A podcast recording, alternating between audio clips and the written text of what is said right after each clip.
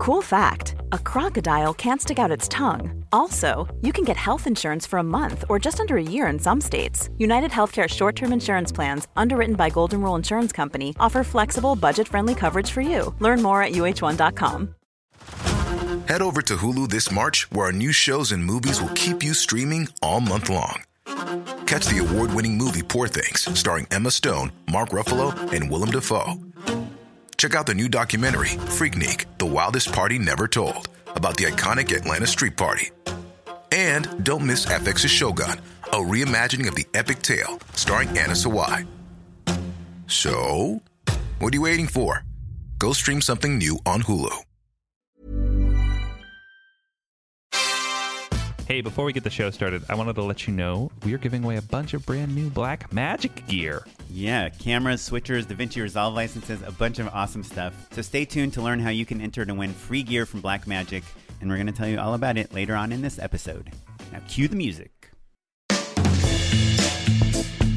Hello, and welcome to Just Shoot It, a podcast about filmmaking, storytelling, and directing. I'm Matt Enlow. And I'm Oren Kaplan, and today it's just the two of us. We are taking listener questions, we are reading iTunes reviews, and we are chatting about the state of our directing careers in March of 2018. We've got plenty to catch up on, some great questions, some great iTunes reviews. It's going to be another classic Matt and Oren episode. I can't wait. Um, but before we get into all those questions, Oren, I genuinely don't even know what have you been working on lately. I uh, I'm pitching on this new commercial. It's for Dr Pepper. So what's interesting is I had the call today with the client, and or by the client I mean the agency. So I mean we all we've anyone that's listened to our commercials episode or anyone that has directed commercials knows that uh, you know a bunch of reels are submitted. They get then you get on a short list of usually three directors. So I'm on the short list for this project. Going to be me versus two other directors. So what's interesting is, well, one of the companies that we're up against has made this like really cool viral video about um, advertising and about how directors should act on a set when they're working on commercials. And it's five minutes long, by the way, which is significantly longer than my reel, which you have told me it was much too long. And it's pretty much about the same thing as this viral video is. Well, So- if you go viral, then I can eat my hat. you know, it's kind of intimidating because you see these other companies or directors you're up against. And and we've talked about this before, like whether it's good to know who you're up against or not, because when you do know, you try a lot to differentiate yourself from them. Right. You know what I mean? Yeah, totally. It does affect the way you pitch yourself in one way or another, for better or for worse. Yeah. Like one time a producer shared a different treatment that I was up against with me for a job. And I noticed that the other treatment, the other director had used the identical cover image that I used. Oh, yeah. And because I had seen his treatment, but he hadn't seen my treatment, I felt like I needed to change my cover image because I knew that if the client sees three treatments and two of them have the same image, That- they'll choose the third one. that's just right? that's human nature. Yeah, definitely. Or even even if um, one with the identical image is really great and one with the identical image is worse, I think they get kind of averaged together. right. Like which one was whose? Yeah, treatment? yeah. That that I I don't think it's as black and white as like oh they both got the same cover image, throw them out. They're human beings, so they'll be like oh this is Right. funny, what a funny coincidence. But it does inevitably color your interpretation of it a little bit. Right. So I know that these companies I'm pitching against, I know one company is kind of like a little broy. You know, it's like these a bunch of these guys that are really fun. You know, they're all like kind of their own DPs and camera operators, and they go around like you know, kind of playing pranks on each other and being ridiculous. And they're all kind of like handsome, like twenty nine year old guys. Mm-hmm. You know that. Each one of them is like holding a Movi and skating on a skateboard. Yeah, they're doing a backflip. Like they they've got an Osmo selfie that they're doing a backflip into a you know reservoir or something. Right, but they're also shooting everything on Alexa, and it's all like anamorphic Mm-hmm. and beautiful, and like they're in Oregon, so it's like nature galore. It's not just like the crap that we have here in LA to shoot. I feel like you're you're pointing out a thing that I hadn't put my finger on, but there is the advent of like the bro auteur. The Bro Tour, The bro yeah. tour. Oh man, so good. Kaplan, that's an alley oop right there. Um, yeah, we've always had skateboard videos. We've always had like Like action the videos. Spike Jonze are like yeah. the weird cool people. Yeah, yeah, totally. And Spike is like he was a f- he was so revolutionary because he was half like action sports dude and then half nerdy artsy guy. And so it was this weird melding. But we've always had people who were doing like adventure videos or action sports videos, but like now I think because of the democratization of like technology a little bit and like jobs getting spread out, you get like your Devin Supertramps of the world who are kind of like bro, yeah, bro filmmakers, bro tours. Um, Yeah. And what sucks is like, I mean, I don't know if anyone listening to this podcast knows that I got a drone, but all the best drone operators are total bros. They Yeah. all like, I'm in New Zealand. It's fucking crazy. We just climbed up this mountain. We lost our first drone and we're going to jump off this cliff. You know what though? It makes me understand bros better. Like getting stoked over a drone shot, I'm down for. You know what I mean? Like I can't like you know, do a keg stand or like care about football no matter how hard I try, but I am fucking stoked as shit on like that sick aerial move you pulled off. Right. Do you know what that I mean? 4K video reframe. I do yeah, get it's like stoked on Dude it. Perfect. Yeah, yeah. You know yeah, yeah, guys? dude perfect. Yeah, th- they're like trick shot dudes. Yeah, but their videos are freaking They're awesome. good for what they are. They're are. you so know? good. Yeah, totally. And they're like the fifth most subscribed to channel on YouTube as well, which is insane.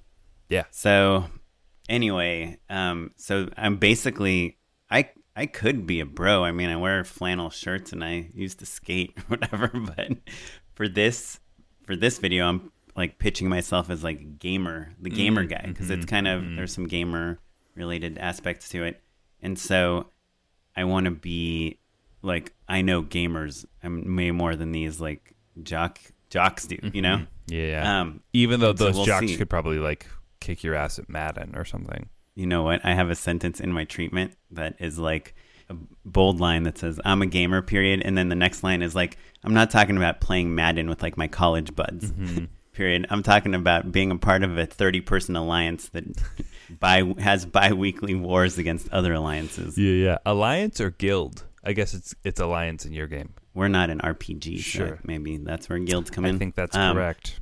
anyway, so it's like, you know, as the director, you're trying to pitch a personality. And when you see that the people you're up against have like a ton of personality and seem like just like the best dudes to be on set with or the best girls to be on set with or whoever, you know, it's like you're just trying to find your niche. I don't know. So I'm pitching on that. But so the general manager at the company I'm with, my production company, sent me an email before the call and he said, Hey, just so you know, um, I'm not going to be on the call, but here's some things. You know, you should ask a lot of questions and be excited. And he kind of like gave me a little pep talk about the call. And he said, at the end of the call, ask them if they ask them what you should focus on for your treatment. And I was like, okay, well, that's like the most obvious question ever, but I I've never asked it before. Uh, and I did ask it on the call, Oh. and it was it was such a good question because it flips the whole thing on them, right? Yeah. It's basic.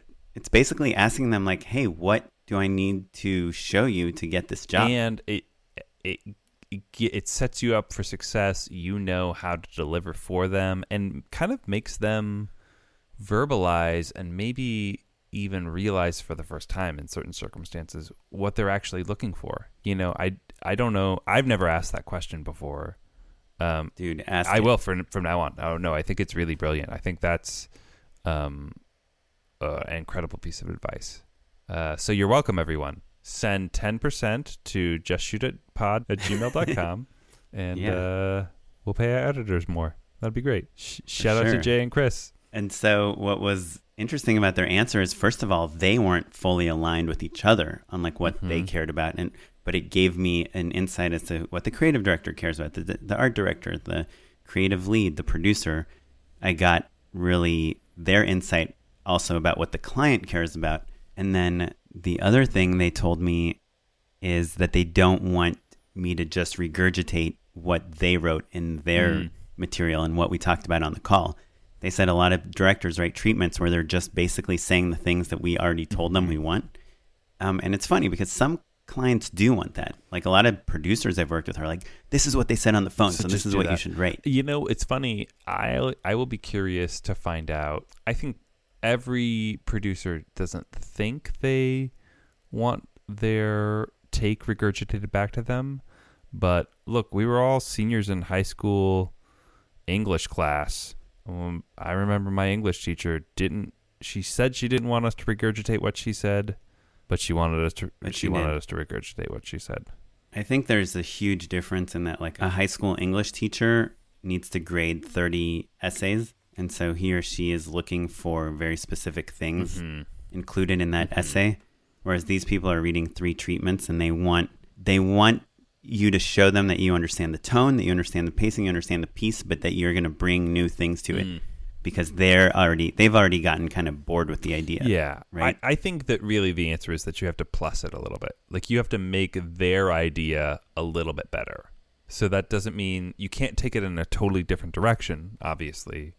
So there is inherently some recontextualization of the creative as they presented it to you. But it's your job to make it a little bit better, basically.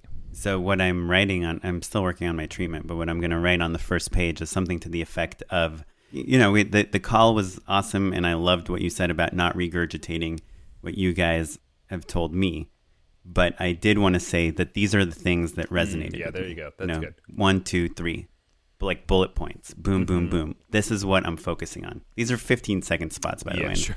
I'm sure most of our listeners know this, but I am literally going to send them a 25 page document about how I'm going to shoot a 15 second commercial, four seconds of which is an end card. Yeah, it will take 4,000 times to go through your document than it will take to consume the media you were going to create. Yeah, it's it's ridiculous. Um, so yeah, so I'm doing that. I'm trying to shoot some spec stuff with my production company. Uh, again, just trying to make the type of work that I want to get jobs doing.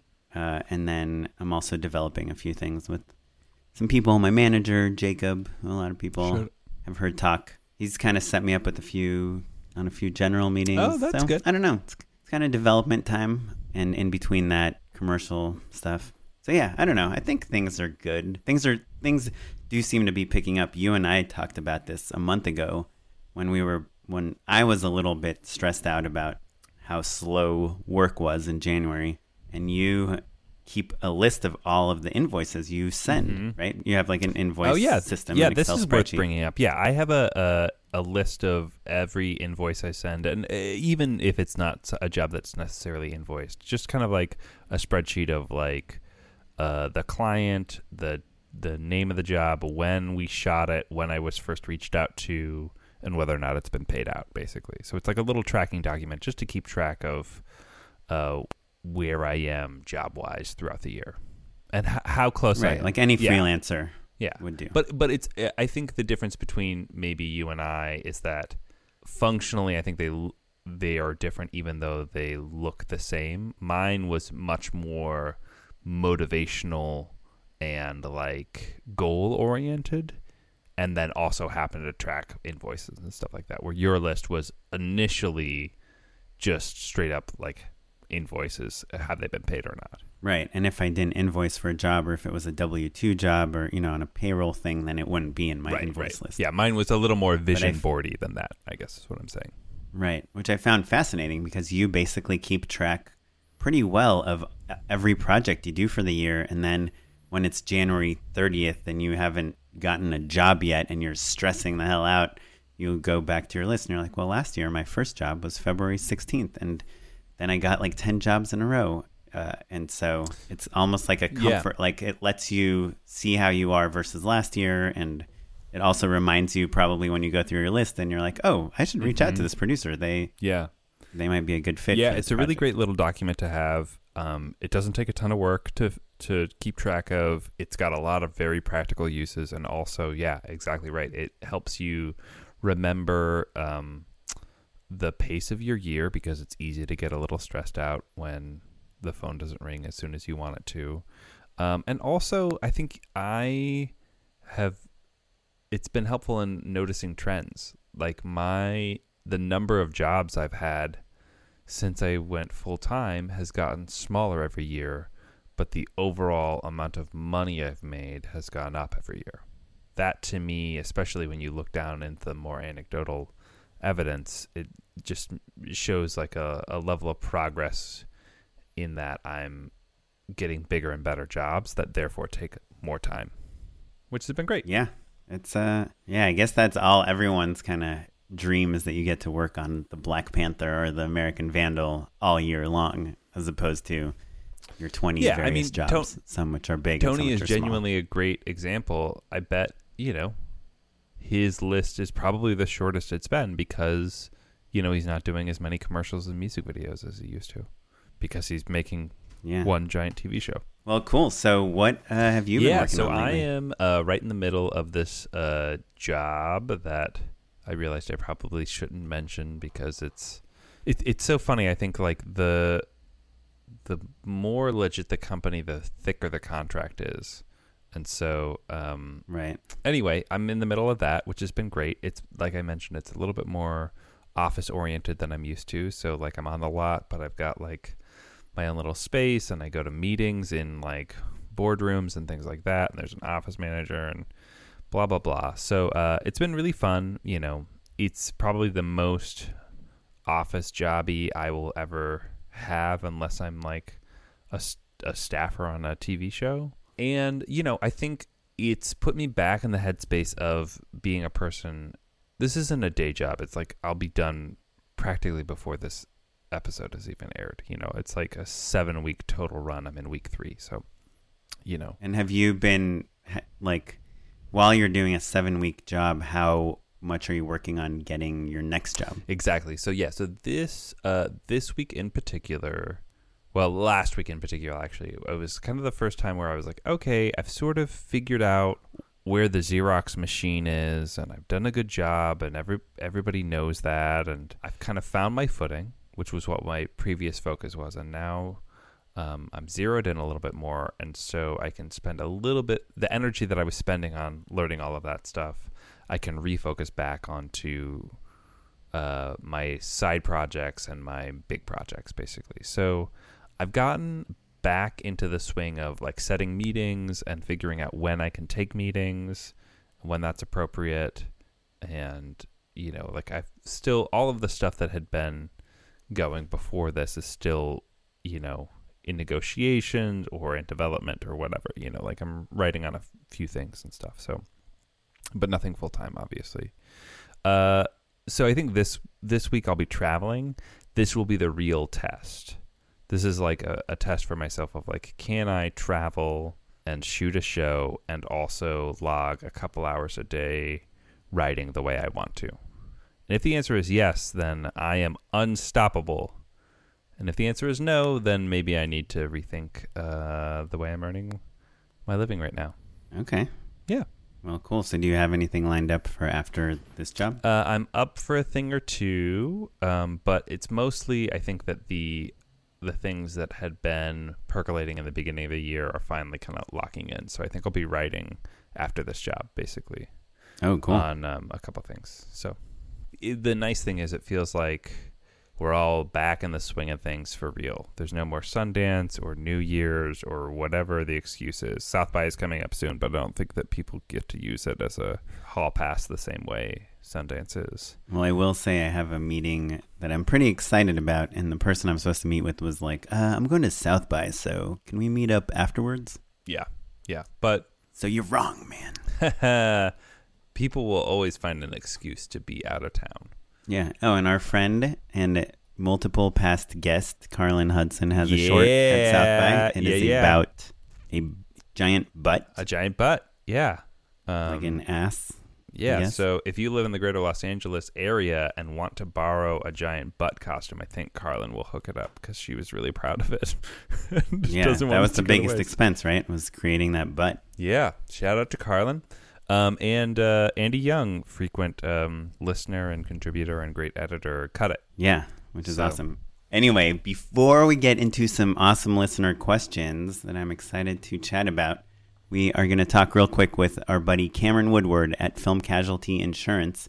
He's going to tell us another reason that insurance is interesting. We sat down with our friend Cameron from Film Casualty to talk a little bit more about the ins and outs of insurance and how the fine folks at Film Casualty could help us out. So, Cameron, I work in post production. I'm never on set. That means that I shouldn't have to have insurance at all, right? If you work at all in the film industry, you should probably consider insurance. I know that sounds like petty coming from the guy that sells insurance, but I really mean it. Say that you work in post production and your files are corrupted and you lost some really important stuff that wasn't backed up, or say your building catches on fire, or there's a big flood, or something terrible happens, insurance can help make right what went wrong. And the great thing about insurance is that it doesn't have to be super, super expensive. We have insurance solutions that kind of scale for the type of business that you have. So, certainly, a policy for a production company will be significantly more expensive on average than a post production facility. But if you're working in the film industry, you should really consider having a policy to protect yourself and to protect the people that you're working with every day. Great. For more information about how to protect your film business, gear, project, and crew, go to filmcasualty.com slash just shoot it. That's filmcasualty.com slash just shoot it. Insurance for every kind of filmmaker. Hey, thanks, Cameron. I love learning more about insurance. Uh, Oren, Yes. now it's in this time of the show where we read iTunes reviews. Yeah. We should. We need a jingle for that. iTunes reviews. Uh, please let us know if you hate us reading iTunes reviews because can't I can't figure out if this is interesting or not. Here's the thing. We're gonna get to this later. I don't mean to spoil it, but uh, one someone who wrote in a question also mentioned in their PS, their postscript, that they also wrote in into Scriptnotes and had their name read out loud, and he agreed with me. It feels fucking incredible. So feel free to skip past this if you haven't written an iTunes review. That's okay. No big deal. Everyone's busy. But if you did, I want to reward you because it's dope. Yeah. If you want to skip this, hit the uh, fast forward by 15 seconds button. Uh, we'll probably have started by then. times. Six times. Okay, JJack Pro 711 writes, No joke, not just writing a good review for iTunes. This is by far my favorite filmmaking podcast. I've been binge listening on my car rides to the studio since I found the podcast. I listen to KCRW The Business for film industry news, then listen to Just Shoot It for raw directing, insight, and creative encouragement. I love that you guys talk about the challenges of working with certain projects and clients and that you share what you're working on on a weekly basis. I'm a director slash creative producer who runs my production company, JJack Productions, out of Cinespace Chicago Film Studios. I've been telling those around me about your podcast. Your guys' work in branded content, commercial, and narrative work is reflective of what I do, so your insight and stories are massively beneficial. Yeah, I had to self promote a little. Your insight has been really encouraging as we rock out pre production for our current feature film, Hunting God, that we start shooting March twelfth, 2018! Exclamation mark. Whoa! It'll probably that means you guys will be in uh, production by the time this episode airs. Oh, Break sure. a leg, bro! Yeah, but don't break anything else. I'm stoked for you. Unless As a you got film casualty insurance. Just kidding. Does film casualty work in Chicago? Who I'm, knows? I'm sure they could hook it up. Um, anyway, he says it's nice to listen to your podcast before diving into storyboarding slash shot list slash pre pro stuff. Don't stop, as I'm one of many that will continue to listen. P.S. Oren, I can't believe you endorsed Starbucks during one of the episodes. Sincerely, Justin Jekyll at JJack Productions. Yeah, well, Starbucks is awesome. The Starbucks Reserve. Uh, you know, I have my office hours there. you ever want to meet me for a cup of coffee, uh, you know where to meet me. Starbucks Reserve in Los Feliz. Uh, well, cool, man. G- good luck on uh, your production. It seems great. Uh, you're right. It is insane that Oren endorsed a Starbucks. But more importantly, uh, do you listen to the business, Oren? Yeah, I've talked about this. Yeah, I've you do. tweeted at Kim Masters, and she tweeted back. Ooh, Kim Masters is great. Um, She's the host of the business. yeah, yeah. That show is great. Yeah, so good, um, good unintentional endorsement. J Jack Pro. Yeah. It's a good one. I think I actually had an endorsement once where I talked about how you can tweet to people that fascinate you, and Yeah. and I used that as an example yeah, yeah. I think you're right. And I tweeted at her. Um, anyway, Nathan Presley says, "Honest, helpful, five stars. It's good, okay? Just listen to it. Actually, I don't even care if you do. I'll save it for myself. It's all mine. Move along. Nothing to see here." Good one, Nathan Presley. Thanks, Nathan. Perfect length review hmm for the people that don't want to hear reviews. Well, Uh, thanks everyone for dropping us a line. It does really help the show grow. Feels great. I recommend you do it. Um, and if not, it's okay too. Um, there's plenty of ways to help the show out, uh, mostly just by listening. So we appreciate it. Yeah, you know, if I had a Kickstarter or an Indiegogo uh, campaign going on right now, I would write a review for Just Shoot It, and I would, you know, plug my my fund my crowdfunding campaign so that we would say it on the show and maybe It- get a few extra crowdfunders. It might work. You might get a little extra cash. but I guess even though I've suggested it to so many people, no one's ever done it. I So feel like it's not a good idea. um, you've recommended that so many times. You should just give the the first person who does it ten bucks. Oh, like Yeah, like donate to their campaign Yeah. ten bucks. right. Okay, I'll do it. So will I. I. I mean, that was very rude of me to just pimp you out like that. So, yeah. So that's twenty bucks donation total. That sounds Wait, how good. about I do ten bucks to the first uh, person and you do tw- ten bucks to the second person? Yeah, there you go. Cool. Spread the love a little bit. Sounds good. Um, you know what? On that tip, actually, uh, this is a good time to announce. It's very sloppy, but whatever. Uh, I just bought 500 Just Shoot It stickers. If you leave an iTunes review, uh, this is on the honor system. If you leave an iTunes review and then email us your uh, mailing address, I'll mail you a sticker. And if you've already done it, if you already left an iTunes review, and uh, then uh, just email me and I'll send you a sticker as a thank you gift. Uh, cool. Well, I'm looking forward to seeing if any of this gets to anyone that listens to this show. Yo, listen, I did this for Squaresville and it went great and was super fun. So Yeah, no, I'm I'm uh, I'm genuinely excited. I just you know I get disappointed easily. Well, Um, don't break Oren's heart. Uh, shoot us an email. I'll send you a sticker. It'll be real fun. And then st- put it on your laptop case or your um, guitar case or your car or uh, anywhere you put a sticker and uh, take a photo of it and we'll repost it. That's always fun too. Oh yeah, on Instagram. Yeah, little little uh, community building. This is some real marketing, uh, branding, like corporate stuff. I like it. Yo, I wrote the book on that shit, and it's genuinely super fun. So I encourage you to do it. Um, Yeah. it'll be really fun.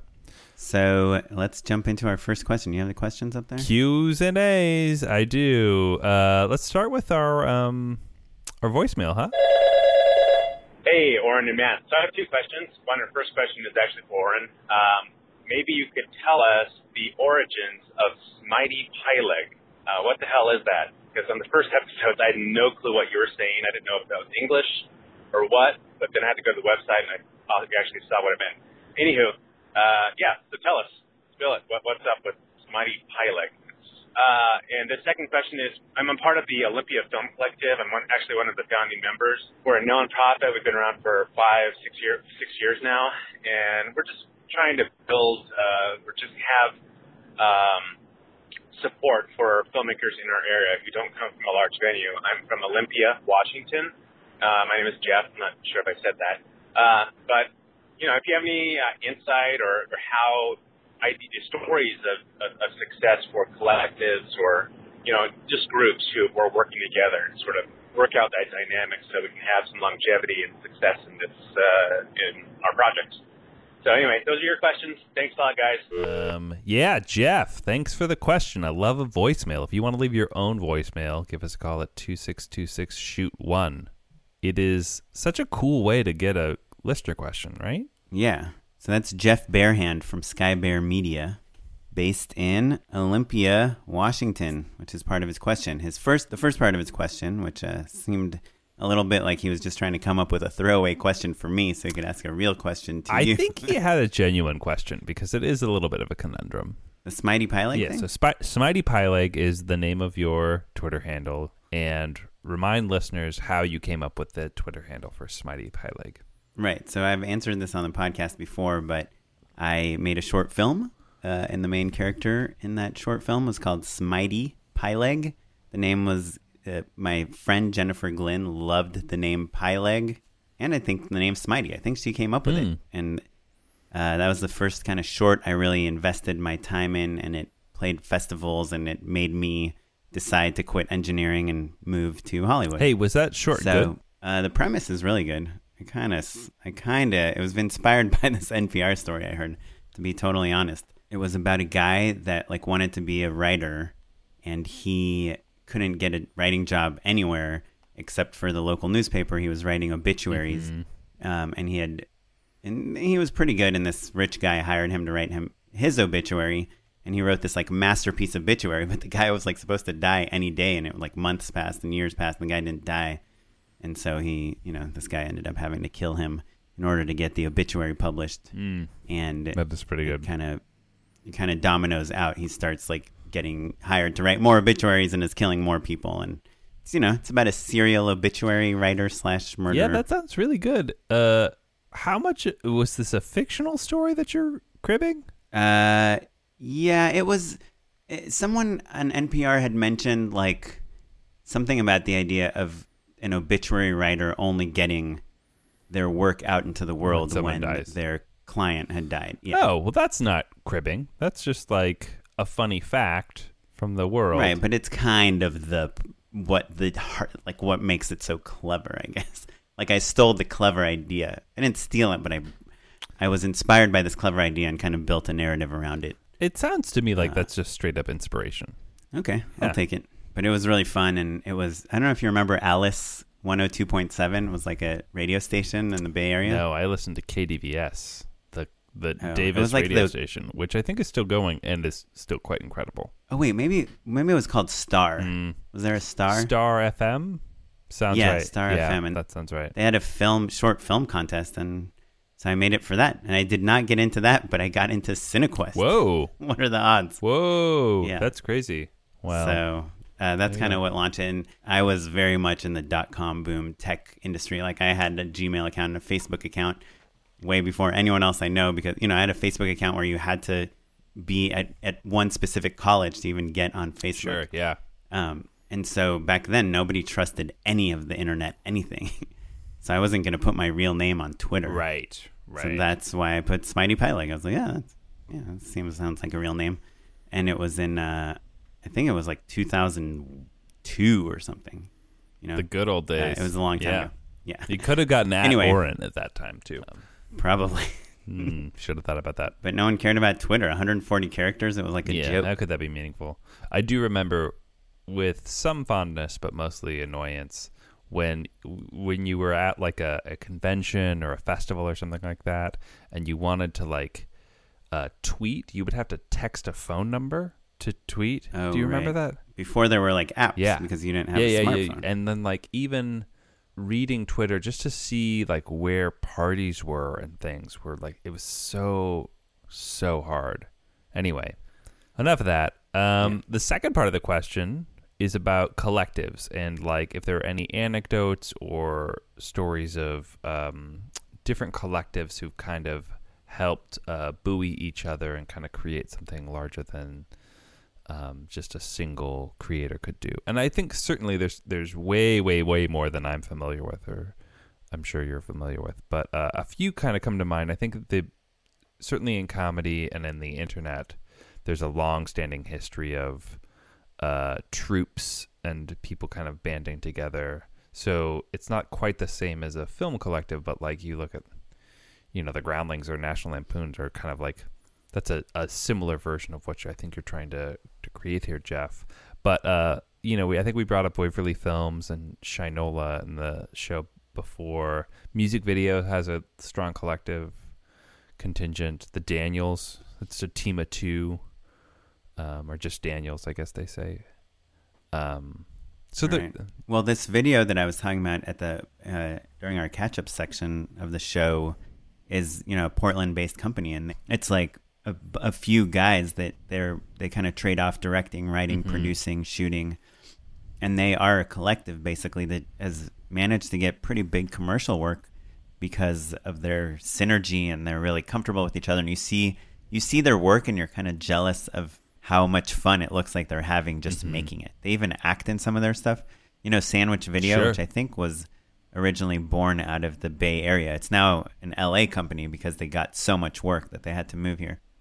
But they're another company that was started out making commercials for the industries that were around them, which happened to be a tech tech industries. But yeah, I think if you think of a production company as a collective, that is maybe not exactly what you're asking, Jeff, but I think uh, filmmaking is a collaborative medium, so every film is a collective to a certain extent. So, um, but I think what you're asking really is more of like, um, maybe are you, Oren, are you familiar with like We Make Movies, or even Channel 101?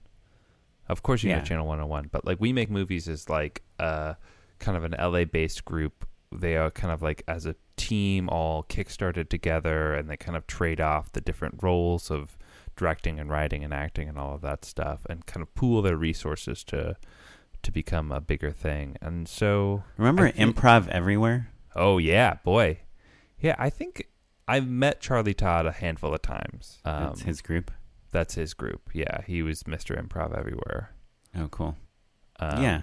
The thing about collectives is, you know, it's it just you just need a few passionate people that are willing to really invest their time and energy into your projects, or else it's really hard to make it.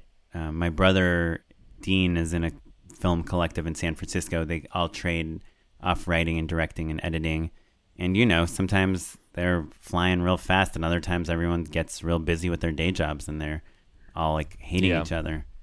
Yeah, the hard thing about a troupe of any sort, I remember at Comedy Central, it was always pretty brutal because we would go to a sketch show or something like that, or an improv troupe or something, and we all kind of knew there was we were there to see one, maybe two Right, people out of the whole group. Yeah, you knew who the star was, and that's that didn't never was it like definitively like oh this is the the only person who becomes a success out of this group. But you know there's a moment in time for each person and oftentimes it can be hard to be willing to home, hold the boom pole for the person who just wrote six incredible shorts all in a row and like it's hard to really build a kind of a truly socialist system where everyone is kind of equally good at each role and excited about doing each role that can be pretty tricky as well Right. um When I did my movie in Rochester, one of the first things we did is we found their kind of local film club, and we went there, and you know it was kind of just like a regular meeting. They're like, "Okay, what are the announcements this week?" And we went last, and we're like, "Hey, we're here in town. We're shooting a movie. We're looking for crew. We're looking for PAs. We're looking for extras. We're looking for people that want to learn about film, people that know about film, people that you know want to hook us up. Pretty much, we ended up finding like quite a few people to work on the movie through that film And- collective. but so how many people were in that meeting when you first stood up and said that Um, probably like twenty. hmm and how many people regularly worked on your film from that 20 Um, I think we got like three PAs, and we got our whole BTS crew from there. oh that's pretty good that's pretty But- good But the guy that what did our BTS, he kind of is the BTS guy of Rochester, hmm and he he was one of the people that founded this film collective there. Yeah, I mean, I think what we're really getting at, um, in a very slow and circuitous way, circuitous way, Yes. either way, um, is that it's always a great idea to seek out passionate people, um, and it's okay if some people are hobbyists and some people are lifers, you know. But uh, finding a few really, really motivated people is kind of all it takes. I mean, it kind of just comes down to like, do you want to make this a hobby or a career? Yeah, both are okay. Yeah, and then trying to find people that have the same aspirations that you do. Yeah. So, well, cool. Well, hopefully we answered a question. Uh, it took everything in my power to not tell you to just move to LA. So, you're welcome. Hey, you did it. You did it. Hey, if Sleater-Kinney can come out of Olympia, so can you, Jeff. Oh, yeah, no, Olympia is awesome, but you know, if you want to find people that have quit their day jobs to make films full time, we have a lot of them. Indeed, we do. Ooh, this next one is from Tyler Eaton. Tyler writes, Hey, Oren and Matt, thanks so much for making Just Shoot It. Since my friend posted a link to your live episode recently, I've been listening to the podcast constantly. Hey, thanks, friend. Um, I've been an office PA in TV for four years, and it's so motivating to hear about what you guys are up to and various strategies for starting a career in the digital space and beyond. I'm constantly writing half hour pilots on the side and have made three web series in the past couple of years, but can't seem to break through to the next level.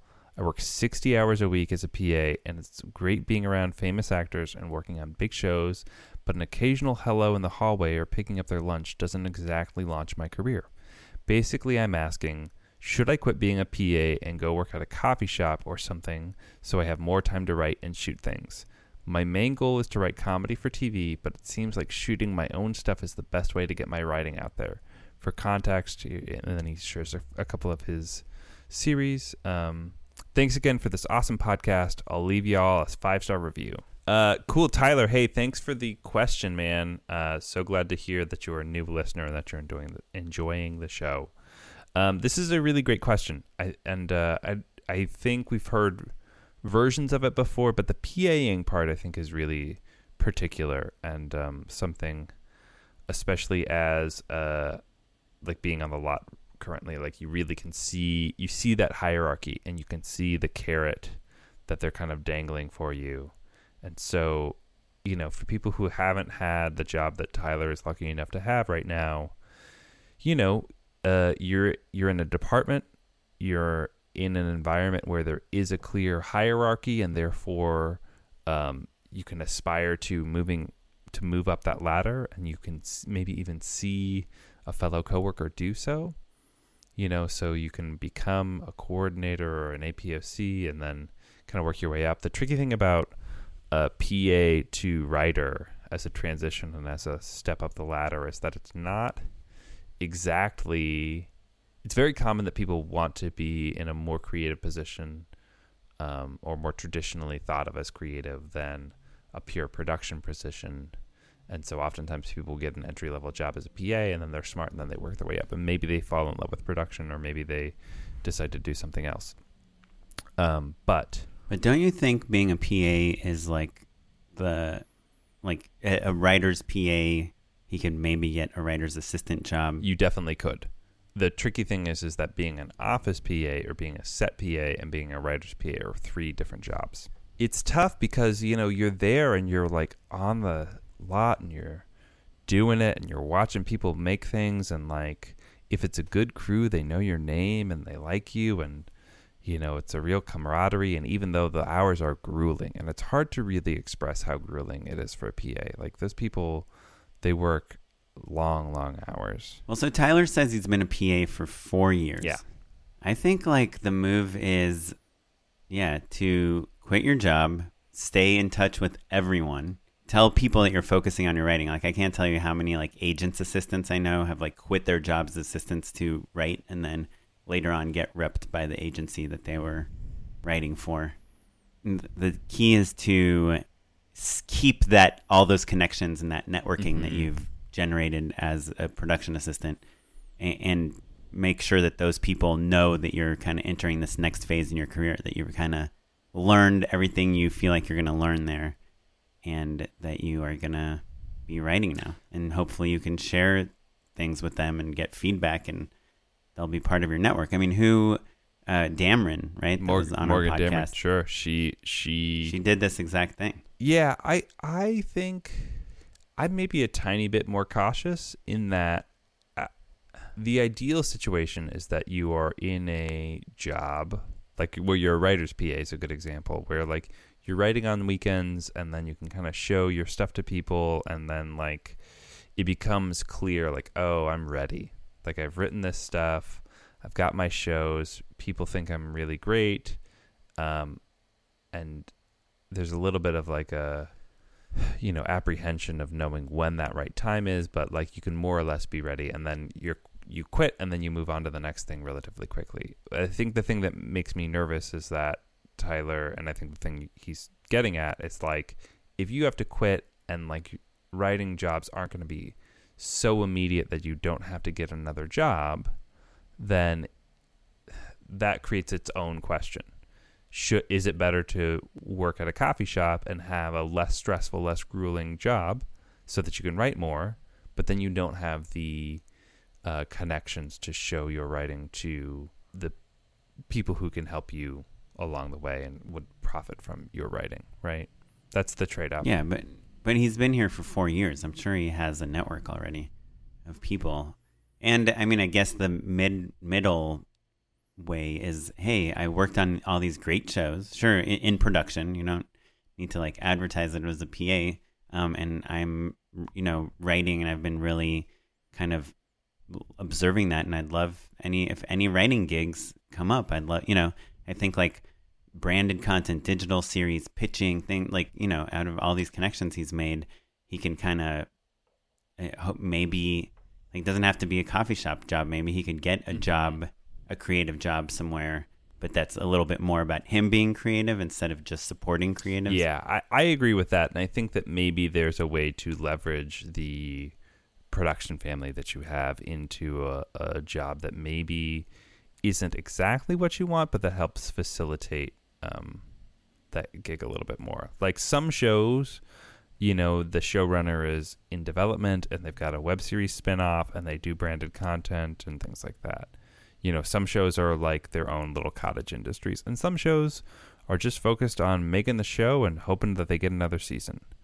Um, and so right. transferring into a culture where maybe there's a little bit more opportunity is a good half step. Right. I get you don't want to tell anyone to quit their job that's like a good job in Hollywood, making money, paying rent. I guess I don't want to tell somebody to quit their job to then go get a job that is equally hard and equally unlucrative, but with that, but farther, farther away, away, from, from the business. Yeah, exactly. When you have, I, I, what I know about being a good PA, and it sounds like Tyler, you are. I know that there's a network of people who are there rooting for you, and uh, want to see you succeed and know that this isn't your end goal. Like there are very few people who are career PAs, very very few. Um, and yeah. you know he does he does say he's like constantly writing half hour mm-hmm. pilots and has made three web series. I mean, I think just keep going. I'm sure each web series you make, Tyler, is like better than the previous one, and each pilot you write is better than the previous yeah. one and just I think just keep making that stuff. And it's like it might seem like when you work so hard on something and spend some money and get people involved and then nothing happens with it it might seem like it was a waste of time but it wasn't. You know whether it plays like big festivals small festivals or it's just something you can talk mm-hmm. to about to people about like in the way that you talk to us about it it's like you're building a portfolio of stuff. yeah, yeah it um, just takes time. And i think i don't want to diminish that it is really hard sometimes if certain people in power don't see you as a creative because they see you as a production person. That's a really hard thing to break out of. And I see really great people who are really good at their jobs and really visionary sometimes have like a limited or myopic view of the people that they work with because it makes things easier or it's complicated or you know whatever um, so I don't. If you feel like you're in a situation where you're not that production family that you're spending all this time when, with isn't as supportive as you need them to be, I think it's okay to try and move laterally into a different job. So I, I don't want to not acknowledge that, but really I think the the thing that you should be kind of lobbying for is that writer's PA. That's that's the the job where you're still making money, you're still working long hours, but you're in the room. You're watching it happen. Then you're a writer's assistant, and then before you know it, you're you're the person that the showrunner wants to throw a bone. Right, and I think you can be very forthright with that. You know, talk to the production coordinator, the UPM, the producers, the showrunners, if you're comfortable with, and let them know that that's what you want to do, and they might even recommend you to a different show if yeah. that spot isn't available on your show. Yeah, and it's also most showrunners, at least the good ones, will be forthright with you about whether or not they want to promote from within. Because there are plenty of shows where they really just want that person to truly be an assistant and to not be the person who's like pitching their jokes on the side or distracted or whatever. That's okay too, but like you need to read the room and know whether or not this is a place that's opportunity and they promote within. And there are plenty of rooms out there like that, and there's a really wonderful, and there are some rooms that are just like, hey, the job is bring us our bagels and like type this super fast and be good at proofreading. Right. And one last thing, I, one point I want to make is that you are with a bunch of kind of powerful people in Hollywood and you see them getting excited about various writers and directors. And I'm sure you're doing this already, but just to mention it again, you can see what is turning them Mm-hmm. on about various writers and directors and maybe use that knowledge to make things that you know will excite these people. Yeah. Whether it's a production value thing, whether it's a new point of view, whether it's an angle on something. Um, or even and I to think- present your current work in that light. That is great advice, Oren. And that's a thing Right. that outside of Hollywood, it's really, really hard to internalize. Like the language that people speak and the way that they present and pitch things and get people ex- one another excited about things. That's its own uh, trick of the trade. yeah, for sure. Um, well, cool. Cool. Well, good luck, Tyler. Thanks for writing in, Tyler. Uh, let us know how it goes. Let us know if you keep job um, or uh, when you become a showrunner. Keep us in mind. Next up, we've got Jen. My name is Jen. I'm a filmmaker from Portland, Oregon. I'm a big fan of the show and thanks for putting out informative slash entertaining contents relentlessly. My goal is to direct an indie feature this year and eventually work as a full time director. I finished one narrative short and am in post on another short.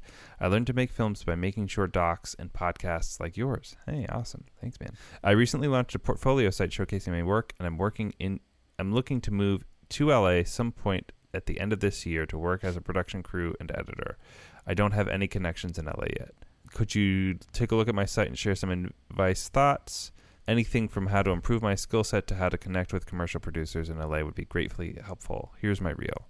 Thanks for your time, and uh, I look forward to the next episode of Just Shoot It. Basically, Jen's question is: You told me to move to LA. Now what do I do? Now do I don't I have do? any connections. Yeah, oh boy. Take a UCB class. yeah, no, I think um, moving here and um, getting into the mix and like volunteering your skills, I think kind of all the stuff that we talk about on the show regularly. Jen, I did just hop onto your website though, and at the top it says, uh, "Some people say you shouldn't make a director's reel, but I needed one for a film grant submission, so here it is. It was good to see what I've been making with my trusted collaborators." So, Jen, I would say, I think the some people you're referring to is perhaps Oren and I. I don't want to be presumptuous, but that seems like a safe bet. As a, we know you listen to the show, and we've been vocal about whether or not we think that they're worthwhile. Um, I would say if you're gonna put something up on your website, even if somebody like us or any other podcast or film writing book or your friend from film school doesn't think it's a good idea, if you have decided you want to put it on your website or your resume or you're going to bring it up in a meeting or whatever, I'd say stick it. You know, don't um don't back down from the idea. Just say, "Hey, this is my director's reel and I think it's great." And uh, let that be that. yeah, agreed. Uh, even though I am right now working on a reel where I talk about how the reel might not be necessary, I do think. I, look, I, I think director's reels definitely serve a really good purpose, especially when you're starting out, because it does show like, hey, this person has done commercials and features and shorts and has worked on all these different things. Like they haven't just made like one Vine video and now they're trying to get a job. So I think there's a certain level of work where the reel is really helpful to just kind Just of prove, prove- to people Yeah, yeah. that you've done a lot of stuff. Um, I think there's a certain range after that where it's less about how much you've done and more about have you made anything that really resonated with a lot of people, you know, that either went viral in an interesting way or sh- showcased a really unique point of view or was critically acclaimed or won Sundance or whatever. And that that's at that level, that's when the reel becomes less important. Like you could have just directed Whiplash and nothing else and that Yeah. will get you a better job Yeah. than someone that's directed a thousand commercials. Damien Chazelle doesn't need a thousand commercials. He needs one Whiplash and one La La Land. Um, I, I just want to take this opportunity um, to remind people, and we should do this more often. But you and I are just two jerks who bought microphones. right. you know, I, it's wonderful. Like I think that we've learned a few good things, but we are wrong all the time on this podcast, and I want to apologize about that. We disagree all the time, so t- just take everything that we say with a giant salt lick of salt. My point is, Jen, um, I would say if you if you feel like a reel is the right thing for you, or if, for instance, you needed it for a film grant and you're proud of it, you don't need to pull your punches. Put it on the front page of your website. Show show me I'm wrong. I'd lo- I genuinely I would really love it if you got a ton of jobs from this. That would be so awesome. So that's my first piece of advice. It looks like we got a lot of cool stuff. Um, so I would say when you move to LA or even back in Portland, Portland's got a great scene as well, um, and they do a lot of great. There's a lot of great commercial work up there. Um, just to continue to uh, build your your network, work with people, contribute your. Looks like you've got some awesome skills that people would love to collaborate with you on. Just build that community. That seems to be the thing that is the most helpful for people when they move out to LA. And so maybe you know, even if that's just emotional support, or people can you can work remotely if you need to. Sometimes you know we've seen we talked about Andy Young. I think he was still editing jobs back home for Texas companies, even though he moved to LA when he first got here. Uh, so Yeah. I would encourage, encourage you to kind of build up that network while you're still in Oregon as well.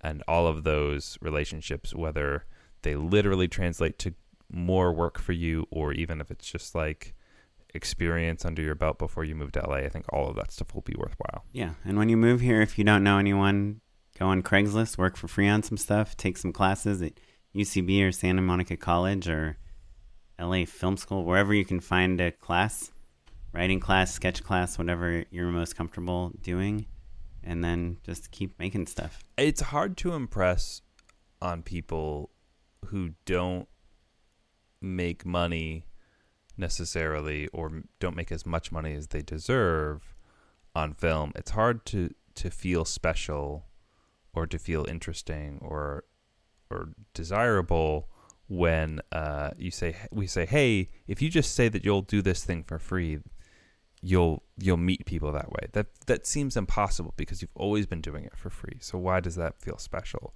But the thing about any major market, whether it's LA or New York or London or whatever, is that we need we need more people to help us.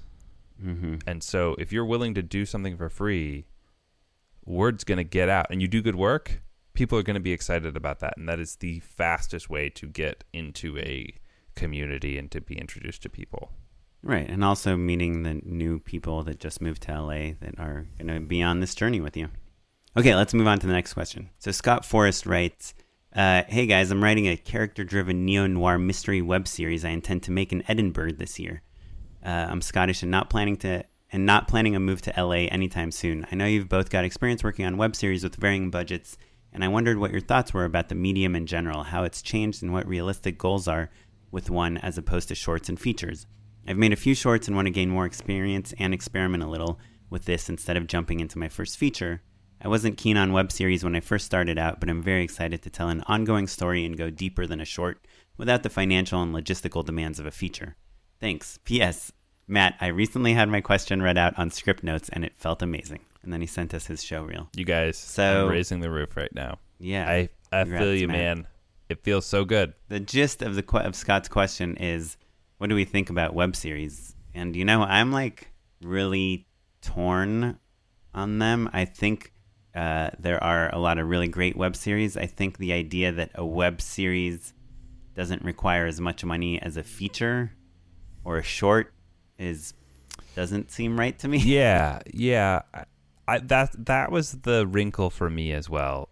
First of all, I think you and I both are uh, products of web series, right? Like I maybe more in like the series, quote unquote, web series. I was really like that was the thing that made my career. Whereas I feel like you did a lot of work, some of which was web series, but others. That's accurate to say, right? Your your early career was more varied.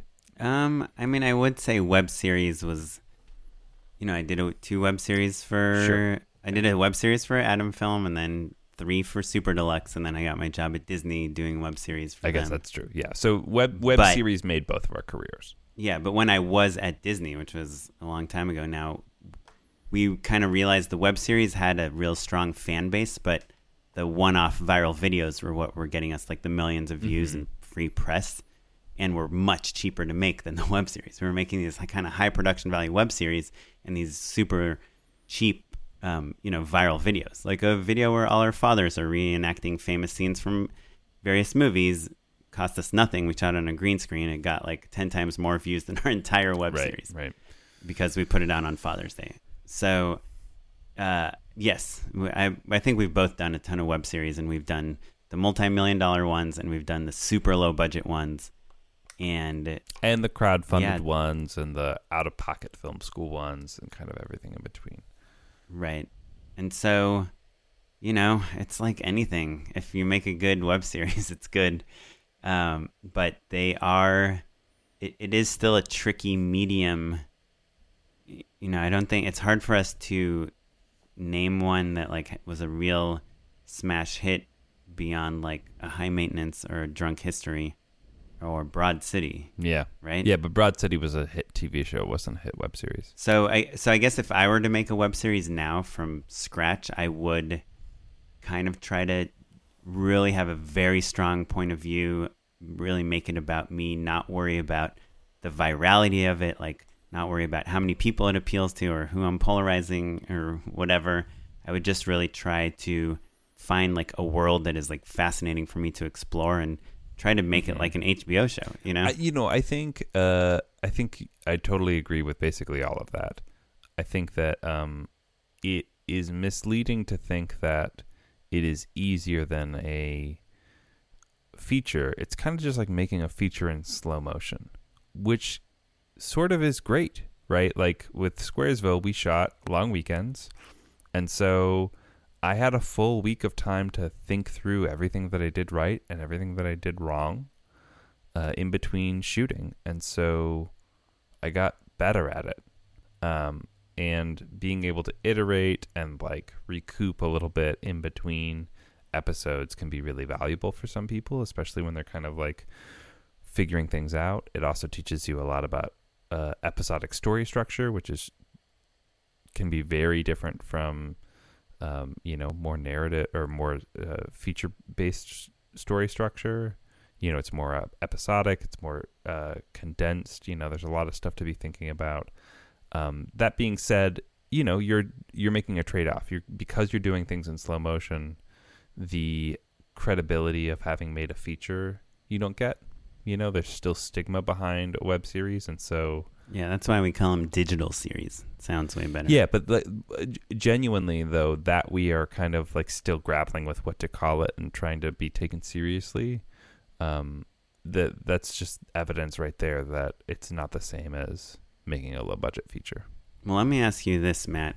Do you think if you are making a new web series, you're kind of getting started and you're trying to make a name for yourself, how much time do you spend watching other web series that are out there, seeing what exists and differentiating yourself from that? Do you think that's important or do you think don't worry about that at all? Just like write what your heart tells you, tell the story you want to tell. I think tell. no matter what you're making, you're going to be compared to mainstream media. If you wrote a project that was about a uh, New York slice of life pot dealer who rode around on a bicycle and gave different funny characters weed, and he had a big beard, if that was a feature, it'd be compared to high maintenance. If it was a TV show, it'd be compared to high maintenance. And if it was a 30 second commercial spot, it'd be compared to high maintenance. Right? Right. But I, I think I'm asking a different question that's much less specific. I'm saying, like, how many web series have you seen about broke actors in LA having funny Mm, Sure, moments? sure, sure. I would say I've seen uh, a bazillion, and Right. also I've seen like on the same tip, like uh, The drug I- I- dealer, bad deal, good innocent kid goes wrong and ends up in like a mafia world. Like we've seen. That I was going gonna say I've seen I've seen times. you know semi improvised a bunch of actors come home for a long weekend and reconnect with each other. Basically, the big chill, but without a dead person. Right. Um, a million times as well, and like Right. Everyone in one apartment Right. talking about how they don't have Right. any money. and that can be a feature or that can be a, a you know 12 episode web series and you know i go back to workaholics as my example like just me and my funny friends getting stoned sounds like a fucking terrible pitch until it's workaholics Right, but I'll tell you why Workaholics is works uh, compared to all those other things, is because everyone says kind of write what you know, write about yourself, write about your life, and all the people that are trying to break into this business are, you know, a few people that are living in an apartment and they're either actors or writers or directors and they don't have a lot of money and they're struggling and they're writing about the funny things that happen to them. But they're living a really similar life to what so many other people that are making web series are living.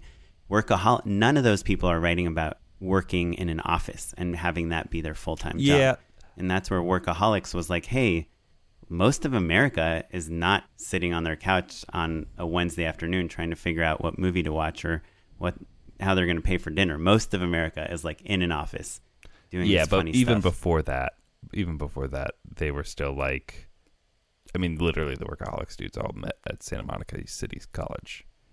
So that's relevant in that that they work stone board dudes in Southern California, in LA, who managed to make it work. So I get Right, but they set their show in an office, and the Always Sunny in Philadelphia guys, who originally set their show in Los Angeles uh, as out of work actors, were told by the, some genius development people, like, "Hey, let's not make this show about out of work actors in Los Angeles.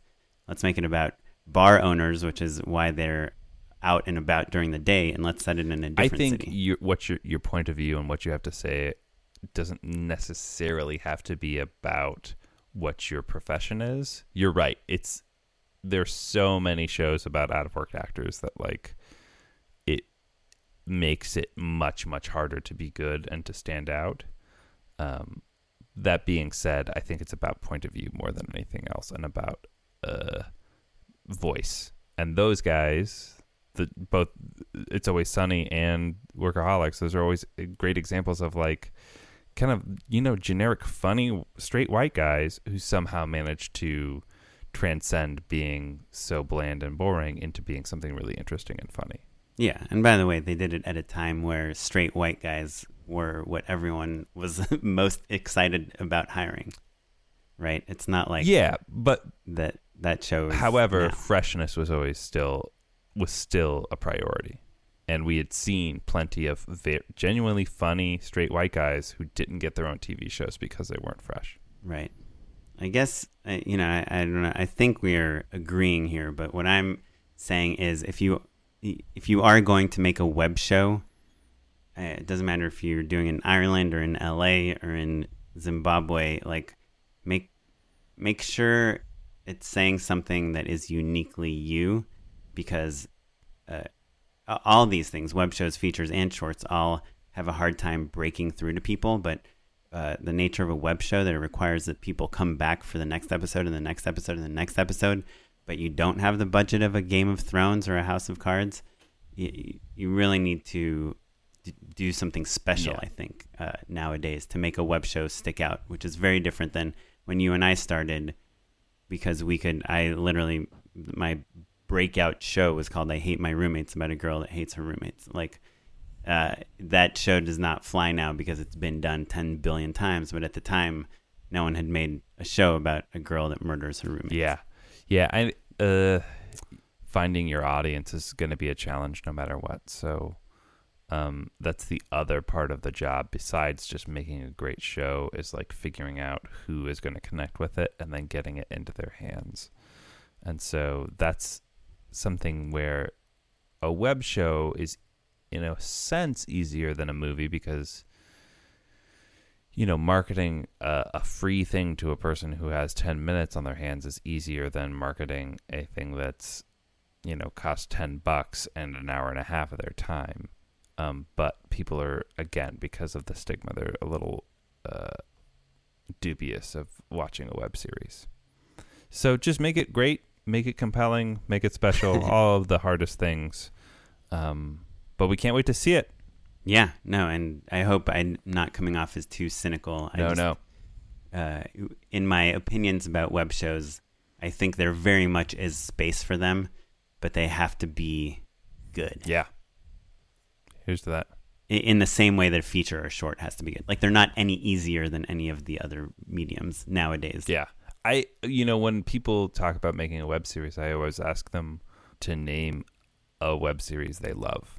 And like if they can't, I encourage them to rethink things a little bit because I bet you can name a movie that you really love. I bet you can name a book you really love. I bet you a song and a TV show. that you really love that changed your life that made you want to make media um, and that's Right. also a comment on like the quality of web series out there but you know i wouldn't try and write a book without loving a couple of them first Yeah, no, that's a really good point. For once, finally I did it point. well on that note let's endorse some stuff. unpaid endorsements. So I've got two videos that I'm so stoked on. You're gonna love both of them. One, uh, I j- already sent you, and it's great. Uh, so the Lonely Island, they were gonna do. Um, they pitched uh, a funny song for the Oscars that was just last night. Um, that they did a pretty great like um, animatic for. Recorded some temp vocals and stuff about why um, why blockbuster movies aren't nominated for the Oscars. That's really great. We'll share it. Uh, it's really fun. I love Lonely Island. I'm like a nerd like that. But the other thing that's interesting for everyone is that um, it kind of sh- this is a video that wasn't made. That you know in the the pre-roll they kind of talk about how it would have been way too expensive to actually make, and so the Oscars said no. But um, assuming this is real, I think it probably is. Um, it goes to show how much work and resources and time um, proven people, people who've won Emmys and have TV shows and movies, go into pitching and presenting ideas to uh, different companies. So, like, they do like a full on photoshopped animatic that's pretty awesome. Right. And the name of the video is Oscar song demo. Why not me? Question mark. There you go. Yeah. Which we'll post on the site. But yeah, it's a it's a really good example of like if you're pitching a funny music video to someone, this is what you're up against. Yeah. so, you know, go the. I, I've found a lot through in the commercial world that people really appreciate when you take that extra step to show them what something looks like or sounds like or feels like. So remember that when you're pitching stuff. So my second endorsement, Oren, you're gonna love it. Have you seen the video by Clickhole? The Clickhole video, the geometry of emotion. How Paul Thomas Anderson uses hot dog shapes in his films to create mood. No, I have not. I retweeted it from the Just Shoot It Twitter account, um, but it's worth talking about a little bit more. Clickhole, as I've talked about many times, is it. They're the funniest, best. They're so good at skewering internet culture, and they finally take an aim at our very favorite meme or form of communication, the video essay, and they do a pitch perfect video about how Paul Thomas Anderson uses hot dog shapes in his films to create mood. And it is so funny and so stupid. Uh, and they nail the timbre and cadence of the narration behind video essays. It's pitch perfect. And also, like, exactly what I would like. It was like it was made for, for me. But Paul Thomas Right. Anderson, hot dog joke, video essay parody. Good night, everybody. So uh, we'll have that in the show notes as well. The geometry of emotion, how Paul Thomas Anderson uses hot dog shapes in his films to create mood. Cool. Yeah, I'm kind of watching it without sound right now. It looks pretty hilarious. It's so good. Slash something like that you would like. My endorsement is this Netflix show. It's called Everything Sucks. It's uh, created by a guy I know, Mike Mohan. Oh, cool. You know Mike? Um, you know, now that you say his name out loud, it sounds familiar, but I don't know him. I don't think. He uh, we used to work at the Sundance lab. He used to he started out reading scripts for the lab that were applied, and then he became Michelle. What's her name's uh, like the woman that ran the screenwriting lab. Uh, he became her assistant, and he just read a million scripts, and then he got really involved in Sundance, and then he made a movie called One Too Many Mornings, which was one of the first films in the next program Oh, that cool. Sundance started Great.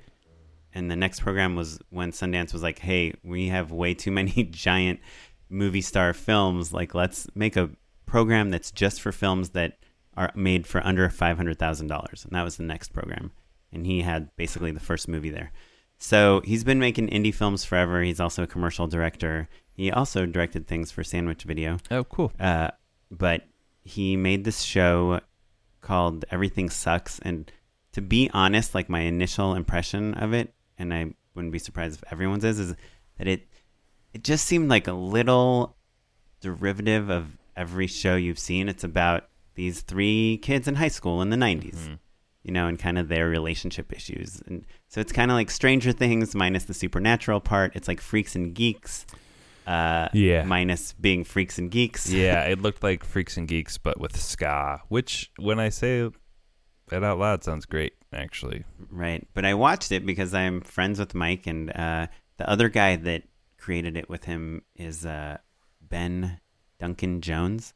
Hmm. He's an editor slash actor. He had a movie at Sundance. Also, he like has worked with Drake Doremus on a bunch of films. Anyway, I watched it, and it is like really good, and I can't really even tell you why. It's just like execution is perfect. The casting is great.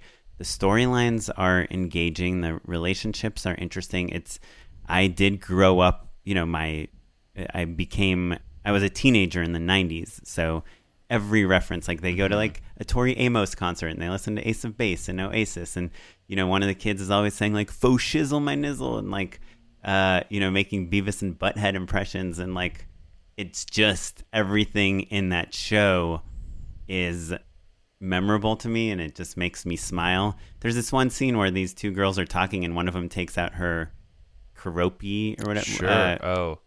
What are those things called? The little digital Oh, pet Tamagotchi. Tamagotchi. Yeah, and they don't even reference it. She just takes it out, feeds it, and puts it back in her pocket. You know, so it's like it's not. It, it it's very noticeable, but it's not like overly proud of itself for making all those references. Um, and it's just the it's just genuinely like fun to watch. I watched I think most of the season in one night, and then I watched like the remaining three episodes like over the next three nights. It's you know you know how there's like you could either watch Curb Your Enthusiasm or The Darkest Hour. Sure. Yeah, yeah. And which one are you gonna watch when you're like tired? Man, tell me about it. I'm almost done with the new season of Queer Eye for that exact reason. yeah, it's just so e- fun to Are- watch. are you So watching that everything show? sucks. No, Dude, is that on Netflix? it's on Netflix. Also? It's great. It's like genuinely great. Cool. Yeah, I can't commit to anything over thirty minutes. It is reason. weirdly long, but um, but it's that same sort of popcorn factor of just like I can start one, I can pause it halfway through, and it's not. I'm not going to lose momentum or forget who's getting made over. Anyway, Yeah, yeah. I was. I am interested because before this show came out, I was like, they would never make like Queer Eye for the straight guy nowadays. it just seems like such an insane idea, and then they, They, did. and it's weirdly like relevant and interesting and pretty great. Yeah, Yeah. I'm sure the sensitivity and point of view is Mhm. different than the original. Yeah, definitely. which was like I feel like the original was like we're gay, it's crazy. Yeah, yeah. you know, and now it's like yeah, we're gay. What's You deal? like miss a little bit of it. Like you want them to be a little bit more fun. right? It's like, well, Yeah. I don't want to just like watch like five un- entertaining people. You know what I mean? Like I want them to like like Is throw it- some is energy anyone at from it. the original cast no, in it? no, Oh. yeah. So, but there's like some breakouts that are really great. Uh, I'm sure they'll get another season. It's genuinely Cool. great, and the casting on the um on the people that they're making over is very good. Finally, straight guys get a chance in Hollywood. Um, cool. Cool. Well, awesome. Well, thanks for the endorsements. Uh, hopefully, our answers were helpful. Please send us more questions if you can. You can email us at justshootitpod at gmail.com. Of course, we love voicemails at 1 262 shoot 1. You can tweet at us, send us something on Instagram, join our Facebook group. Uh, we'd love to hear from you guys. And if you want to see what I'm up to, you can just Google my name, Oren Kaplan. Uh, you can try to follow me on Twitter. I'm at Smitey Pyleg. Hopefully, I'll tweet at some point. Uh, you can follow me at Mr. Matt Enlow. Uh, follow the Instagram for the show at Just Shoot It Pod. This episode was edited by Jay McCullough, and our webmaster is Ewan Williams. And our music was provided by the Free Music Archive and the artist Jazar.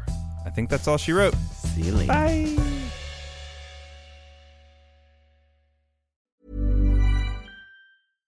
Selling a little or a lot?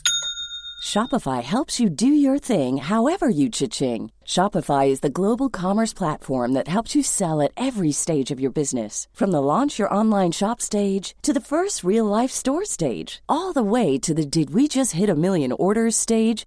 Shopify is there to help you grow. Shopify helps you turn browsers into buyers with the internet's best converting checkout. 36% better on average compared to other leading commerce platforms because businesses that grow grow with Shopify. Get a $1 per month trial period at shopify.com/work. shopify.com/work.